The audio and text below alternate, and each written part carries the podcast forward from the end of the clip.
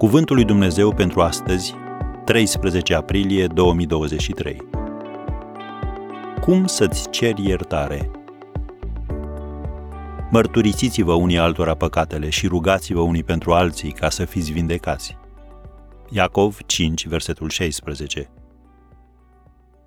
O părere de rău sinceră poate ajuta la vindecarea și restaurarea unei relații tensionate sau zdrobite.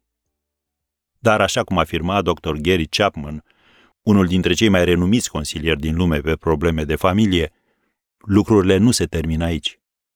Așadar, iată ce trebuie să facem. Întâi, nu e suficient să spui doar îmi pare rău. Da, e un început bun și necesar, dar nu are obligatoriu un final bun. De exemplu, îmi pare rău că ai luat-o în felul ăsta, nu este o părere de rău, e un atac mascat. Tu trebuie să mărturisești în mod specific pentru ce îți pare rău. Când spui, îmi pare rău că ceea ce am spus te-a rănit, tu recunoști lucrul pe care l-ai făcut și ești de partea persoanei rănite. Apoi, asumă-ți întreaga responsabilitate pentru purtarea ta. Fără asta nu există vindecare sau împăcare. Am greșit că ți-am vorbit în felul acesta este o atitudine cinstită, smerită, concretă și responsabilă. Ea ajută partea rănită să vadă că părerea ta de rău este autentică. Autenticitatea diminuează mânia și încurajează pe ceilalți să aibă încredere în cuvintele tale și să le accepte. În al treilea rând, oferă-te să suporți daunele acolo unde este necesar. Întreabă, ce aș putea face ca să îmbunătățesc lucrurile?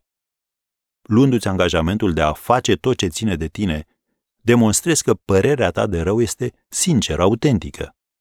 Apostolul Iacov a spus în felul următor, mărturisiți-vă unii altora păcatele și rugați-vă unii pentru alții, ca să fiți vindecați.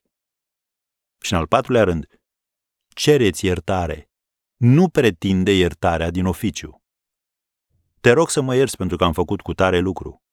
Tu trebuie să o spui, iar cealaltă persoană trebuie să audă aceste cuvinte înainte să înceapă vindecarea și restaurarea.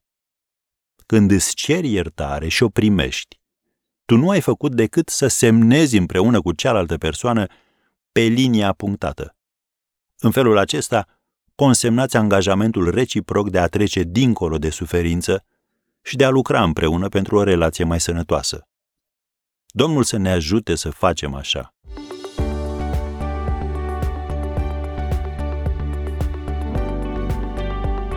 Ați ascultat Cuvântul lui Dumnezeu pentru astăzi, rubrica realizată în colaborare cu Fundația SER România.